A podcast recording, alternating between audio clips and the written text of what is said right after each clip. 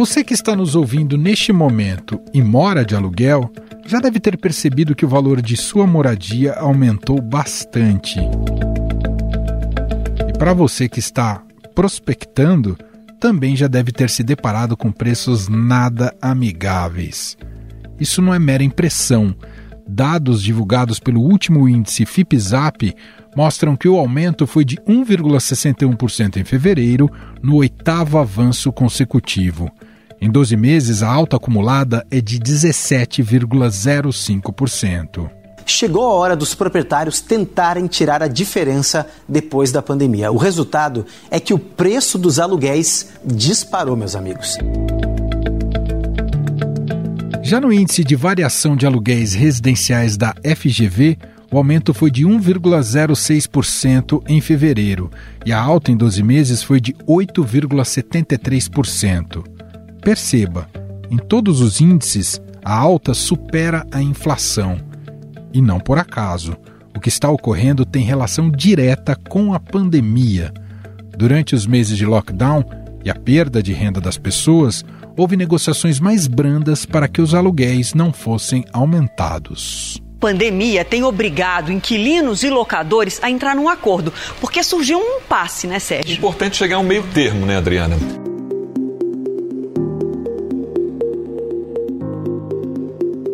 Agora, com o fim das medidas mais restritivas e a volta de muitas pessoas ao trabalho presencial, houve uma maior demanda por imóveis perto dos principais centros empresariais do país. Isso aconteceu pois muitas pessoas que moravam sozinhas resolveram voltar para a residência da família como uma forma de economizar e também de se sentir mais seguro. Outro fator que explica o crescimento na procura por aluguel de imóveis tem a ver com o aumento da taxa Selic. Com os juros a 13,75%, o ritmo de pessoas que aderiram à compra de um novo imóvel diminuiu por causa do financiamento pouco atrativo. A Caixa Econômica Federal vai aumentar os juros do financiamento da casa própria. É, o banco diz que o reajuste é necessário por causa do patamar da taxa básica de juros. De acordo com o indicador FIPZAP, todas as 11 capitais avaliadas registraram alta nos aluguéis, com destaque para Florianópolis e Goiânia, que tiveram avanços de mais de 30% no período de 12 meses. Esse aumento se deu também, segundo especialistas, por causa da variação de alguns índices de preços. Durante a pandemia, os reajustes passaram a ser feitos através do IPCA. Agora, o valor acumulado pelo Índice Nacional de Preços ao Consumidor Amplo teve um aumento de 5,60%, enquanto o IGPM, que era o índice adotado para reajustar os aluguéis, teve um aumento menor. O IGPM, índice utilizado para corrigir os contratos que já estão ativos, subiu 5,45%. Enquanto isso, a renda média do brasileiro subiu apenas 4,7%.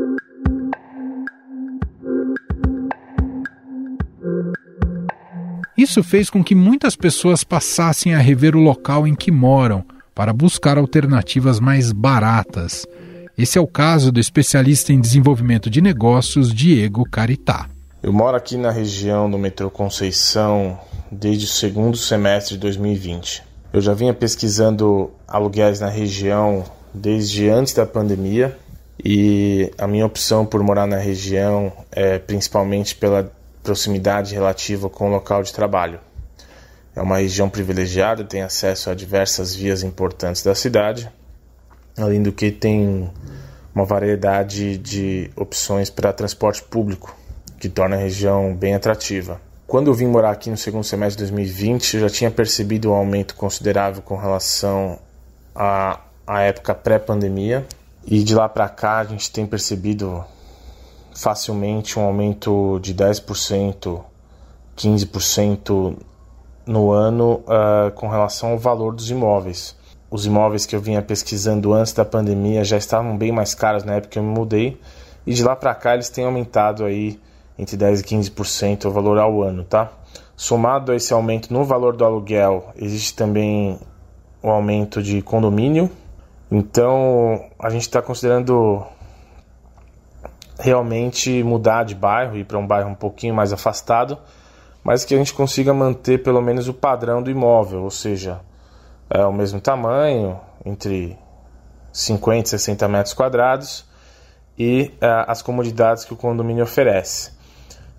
Ficar nesse bairro por esse valor, só abrindo mão ou de comodidade ou de tamanho de, de imóvel.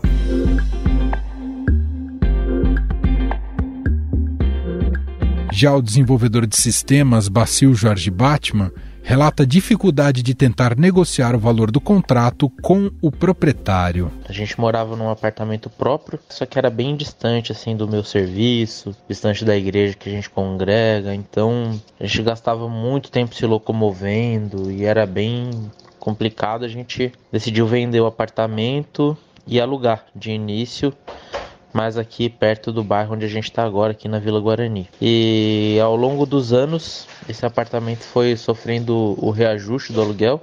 Em torno de uns 5 anos, assim, a gente teve um reajuste que chegou a passar de uns mil reais. Tentamos diversas vezes, né, conversar sobre, sobre o reajuste com o proprietário do apartamento e na maioria das vezes a gente não teve sucesso.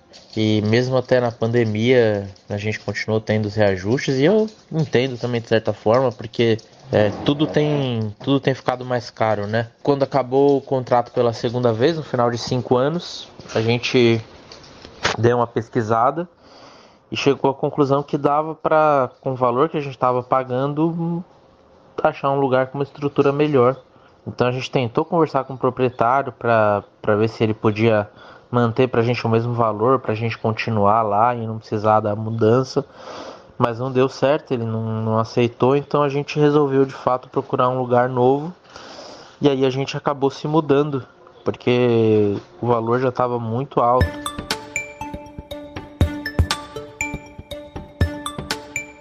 Mas se até aqui você que paga aluguel se desesperou, temos uma boa notícia sobre o assunto. Segundo especialistas do setor, a expectativa é de que haja uma redução dos valores cobrados durante o ano por causa da redução na atividade econômica do país.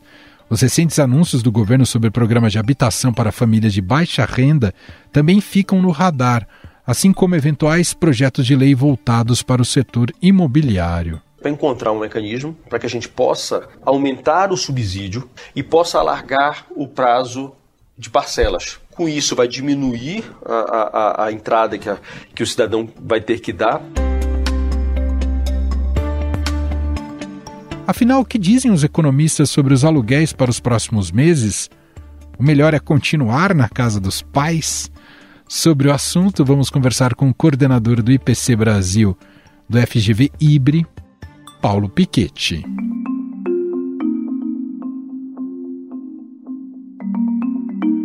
Olá, Paulo, seja muito bem-vindo. Obrigado por ter aceitado aqui ao nosso convite. Obrigado pelo convite, Emanuel.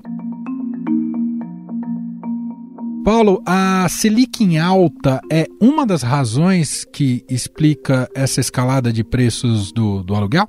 É uma delas, porque na medida em que o custo do financiamento dos imóveis aumenta, aquelas pessoas que tinham eventualmente a intenção de comprar um imóvel para sair do aluguel é, não, conseguem, né, com o custo mais alto, e aí aumenta a pressão por é, imóveis alugados e, portanto, aumenta o preço deles. Então, parte realmente do efeito vem do aumento da Selic. Mas é, é a principal razão ou a principal razão é outra, Paulo? Eu não acredito que seja a principal nesse momento, né? porque a gente está vivendo um momento onde, depois do que aconteceu ali durante 2020, 2021 com a pandemia, os aluguéis, na verdade, estão sendo recompostos, isso independente do custo de financiamento de imóveis novos. Né? Então, lembrando, durante a pandemia, com muita gente, infelizmente, aí tendo seu fluxo de renda muito comprometido, por perda de emprego, por simples perda do fluxo né, de rendimentos que eles tinham, muita gente ligada ao setor de serviços, com tudo fechado. O que a gente viu foi um número grande de renegociações de contratos de aluguel, porque basicamente as pessoas não tinham condição de continuar pagando, e do outro lado, os proprietários viram que também não tinham muita alternativa, dado que isso era uma coisa que estava afetando o mercado como um todo. Então, ante a opção de receber o imóvel de volta e, no caso do proprietário, até alugar de novo, ter que ficar ficando com custos de IPTU, condomínio, ou fazer uma renegociação e aceitar um valor mais baixo, a gente viu é, essa prática muito comum de renegociações. Então, estou lembrando disso porque agora é, esse aumento dos aluguéis, em grande medida, está recompondo esses descontos que foram dados no passado. Então, se a gente olha numa perspectiva dos últimos 12 meses, eles estão realmente subindo bastante, inclusive acima da própria inflação. Mas se a gente olha numa perspectiva de tempo mais longo, eles estão ainda no caminho de recompor os valores em termos reais que eles tinham antes de começar a pandemia. Quer dizer, os aluguéis não seguem necessariamente o, as taxas que tivemos de inflação dos últimos, dos últimos meses. Se a gente for pegar o período de um ano, chega em torno de 6%, né, Paulo? Ah, no caso da inflação. No caso da inflação, sim, né? Isso. No caso dos aluguéis, a média Brasil, com o índice que nós calculamos aqui na FGV, que é o IVAR, o índice de variação de aluguéis residenciais, esse número, na última leitura de fevereiro, estava acima de 8%, por cima, portanto, acima da inflação. E aí vem uma pergunta natural para quem segue o mercado, porque também ao longo de 2020 e 2021 aconteceu outro fator importante, que foi, em muitos contratos, a troca do indexador. Historicamente, o indexador de reajuste de contratos de aluguéis, tanto residenciais como comerciais, é, era o GPM, e se a gente lembrar, no meio da pandemia, por todo o problema que a gente teve de preços de commodities no mercado internacional, entre outros, o GPM chegou a acumular um aumento de mais de 30%. Sim. E aí que realmente ficou inviável né, para os é, mutuários arcarem um, um reajuste dessa magnitude, quando, na verdade, muitos não podiam nem continuar honrando o valor original do contrato. Então, teve um movimento forte de troca de indexador do IGPM pelo IPCA, que estava acumulando valores bem menores. E do jeito que a economia funciona, não é surpresa para quem segue os índices, mas nos últimos meses inverteu-se essa relação. Agora, o IGPM está próximo de zero, as variações acumuladas em períodos tipo 12 meses, e o IPCA está aí acima de 6%. Agora, mesmo assim, nesses últimos 12 meses, os aluguéis com variações acima de 8%, estão acima do próprio IPCA. Então, a explicação é essa que eu falei, né? Porque, apesar de terem esses reajustes previstos em contratos, tem, obviamente, os contratos novos. E os contratos novos já estão sendo celebrados em termos de valores que remetem a um equilíbrio de mercado que tem a ver com uma média histórica. Então, a gente está voltando àqueles va valores antes de 2020, e com isso você tem a média de todos os contratos de aluguel subindo acima da inflação nos últimos meses. Uhum. E aí a gente pode dizer, Paulo, que tem aí também uma pressão de, de demanda, que também é um efeito pós-pandemia, ou seja, as pessoas voltando a trabalhar presencialmente e nos centros urbanos, e aí aumenta a procura por aluguéis nessas regiões e, na, e nas capitais brasileiras? Certamente, né? E tudo que eu falei é do lado da oferta, de por que os preços subiriam justamente para atender essa média de remuneração esperada dos proprietários, mas que você falou é, é perfeitamente correto. Você tem que, do lado da demanda, ter condições que tornem isso possível. Não adianta o proprietário querer ganhar mais se não tem as condições para ele efetivamente conseguir ganhar mais. Então você tem toda a razão, né? A volta do trabalho e do estudo presencial, principalmente nas capitais onde são calculados esses índices de variação de aluguel, é um fator de pressão. E o outro que possibilita que isso aconteça são justamente as melhorias das condições do mercado de trabalho. A gente voltou a ter reajustes salariais e voltou a ter uma queda do desemprego, tudo isso se traduz em um aumento da massa salarial e uma possibilidade maior de pagamento, é, entre outras coisas, de aluguel por parte dos, dos mutuários. Quando a gente pega os dados regionalmente, a gente observa, Paulo, que as cidades de Curitiba e Florianópolis são as que acumulam maiores altas né, nos valores de aluguel, acima até de 30%. Nesses casos especificamente, tem mais é, relação de, é, com isso que a gente acabou de falar aqui, com a lógica de oferta e demanda? Olha, é difícil para mim fazer essa afirmação nacionalmente, porque o índice, é, regionalmente, desculpa, porque o índice que a gente calcula aqui na FGV, por enquanto, cobre só quatro capitais, né, que é São Paulo, Rio, Belo Horizonte e Porto Alegre. Uhum.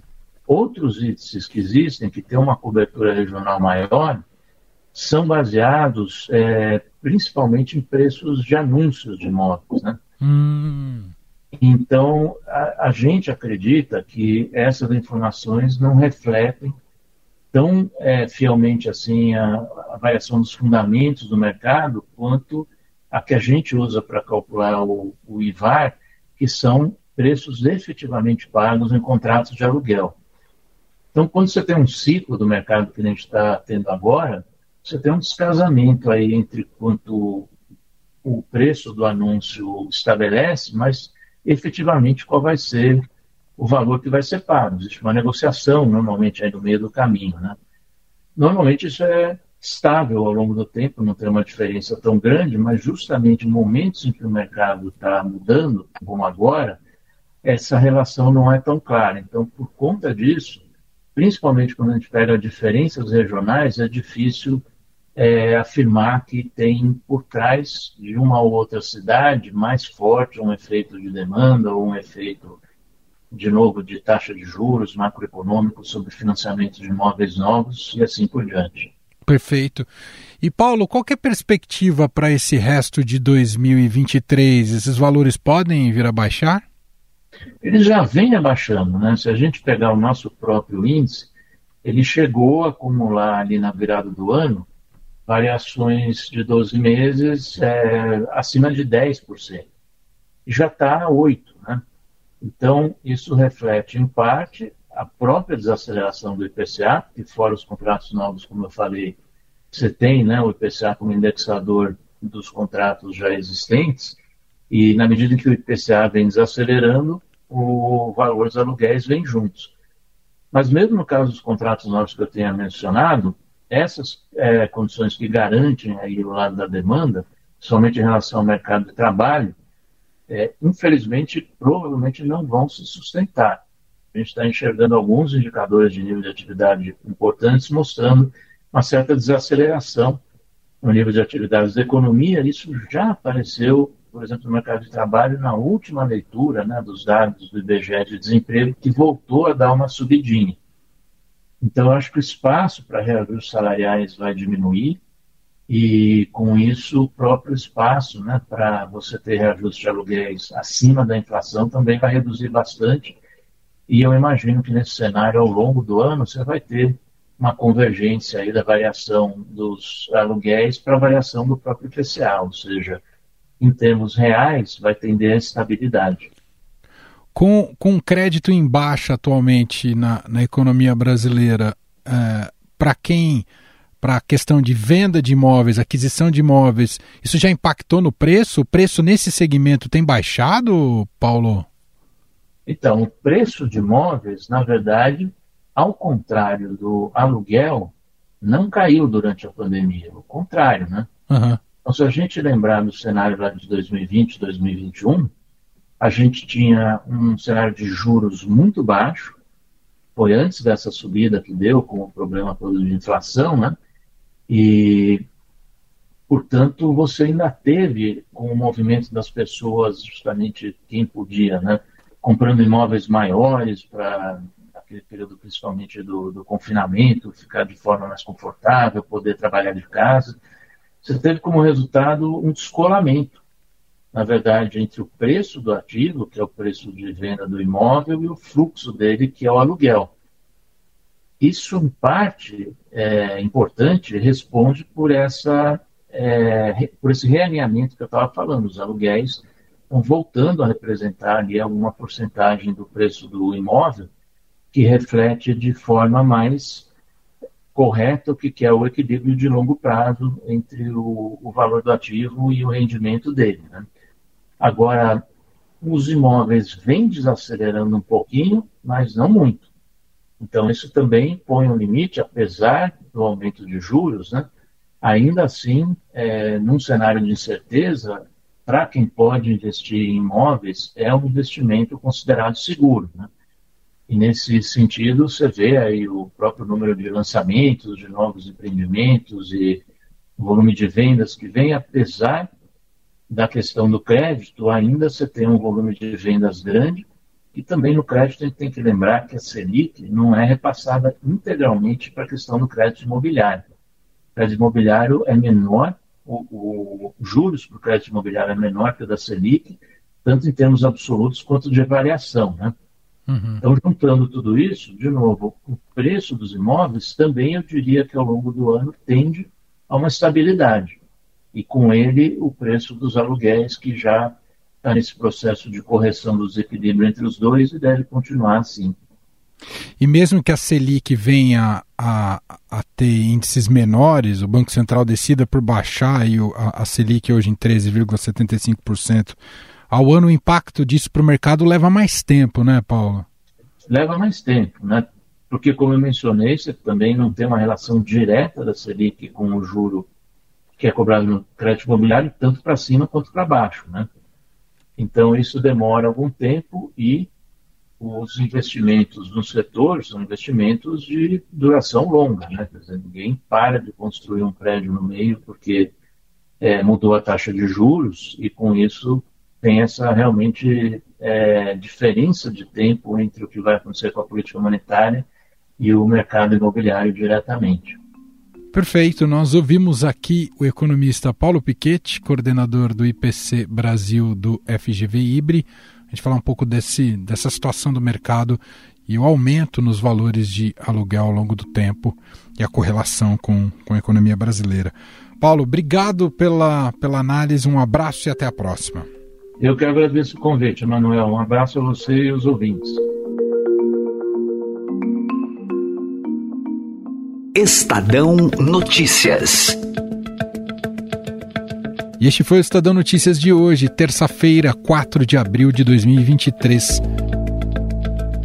Contou com a apresentação minha, Emanuel Bonfim, na produção, edição e roteiro, Gustavo Lopes e Gabriela Forte. A montagem é de Moacir Biasi e o nosso e-mail podcast@estadão.com.